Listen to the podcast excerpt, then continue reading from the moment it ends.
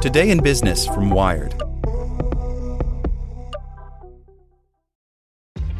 This episode is brought to you by ShipStation. You know, some things take a lot of work, like sending little robots to far off distant planets. And just as that's challenging, so too is running a successful e commerce business, especially when there's so much to do. So I want to introduce you all to ShipStation.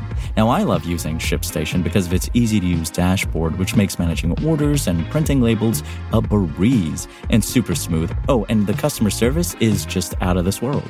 It's exactly what you need to help grow your business. Sign up for your free 60-day trial at shipstation.com slash technews. That's shipstation.com slash technews.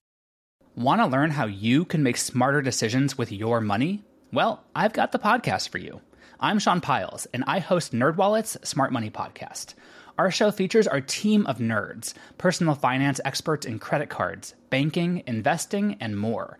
And they'll help you make the most of your money while cutting through the clutter and misinformation in today's world of personal finance.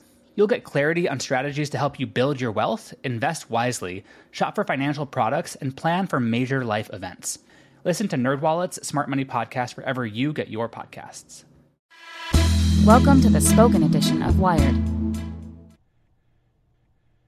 Palo Alto Networks has the broadest, most comprehensive cybersecurity for private cloud, public cloud, and SaaS environments because secure clouds are happy clouds. Protect yours today at go.paloaltonetworks.com slash secure clouds.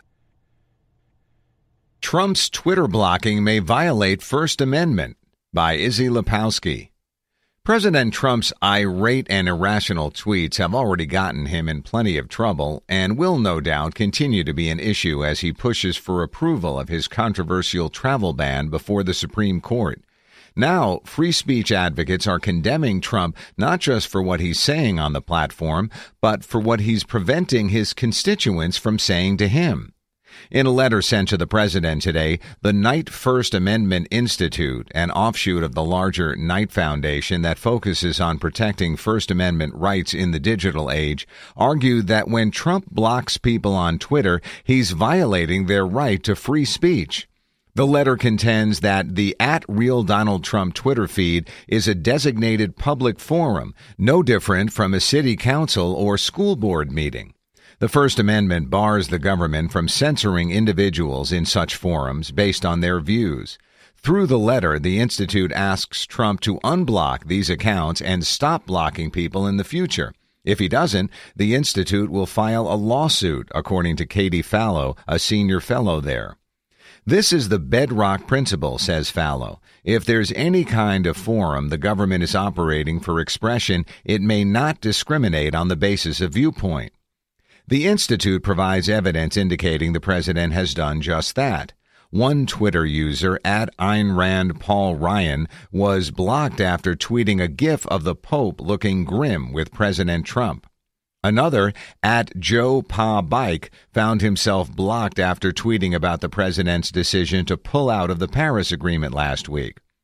By blocking certain people on Twitter, President Trump has made it impossible for them to speak directly to him.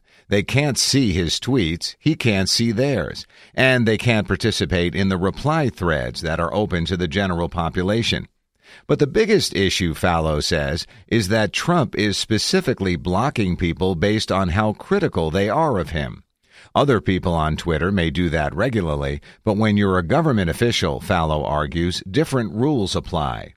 One of our major missions is to be committed to free speech in the digital age and make sure traditional First Amendment principles apply to new technology, she says. But not all First Amendment scholars are convinced the Institute would have a strong case in court.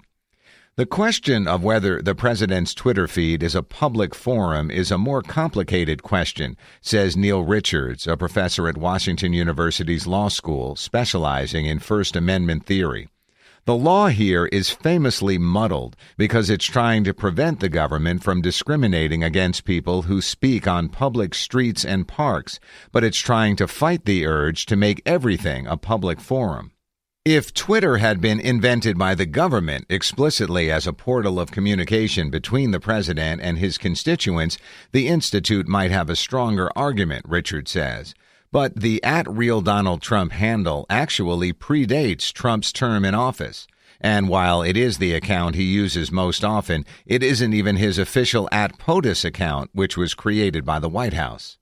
Fallow acknowledges that the question of whether government social media accounts are public forums is a relatively new one, but she points to a case called Davison v. Loudoun County as evidence that the courts may have the Institute's back.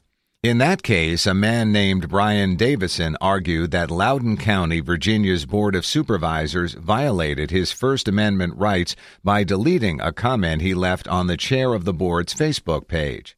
Loudoun County moved to get the case dismissed, arguing that the Facebook page was her personal account, not her official government account.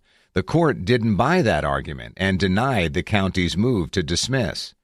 Whether or not the Knight Institute's argument would win in court, Richard says, it's still a critical argument to make. Freedom of speech is more than what the First Amendment protects, Richard says. For instance, creating a culture of truly free speech not only means protecting the press in court, but refraining from publicly disparaging the press on a daily basis, as the president is wont to do.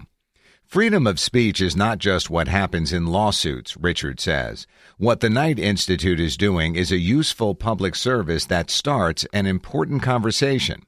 That conversation is sure to continue as the President looks to the Supreme Court to decide the fate of his executive order, which attempted to ban immigration and travel from seven predominantly Muslim countries before it was blocked in a Hawaii court in March. The president has since taken to Twitter repeatedly to defend the ban. The ACLU, meanwhile, says it may use these tweets in its Supreme Court arguments against the executive order. If and when that day comes, the question of how the law ought to treat Trump's tweets could become a central part of the court's debate. Want to learn how you can make smarter decisions with your money?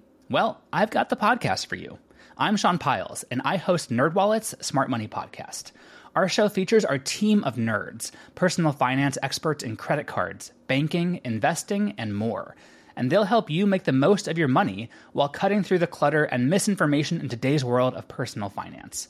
You'll get clarity on strategies to help you build your wealth, invest wisely, shop for financial products, and plan for major life events. Listen to NerdWallet's Smart Money Podcast wherever you get your podcasts.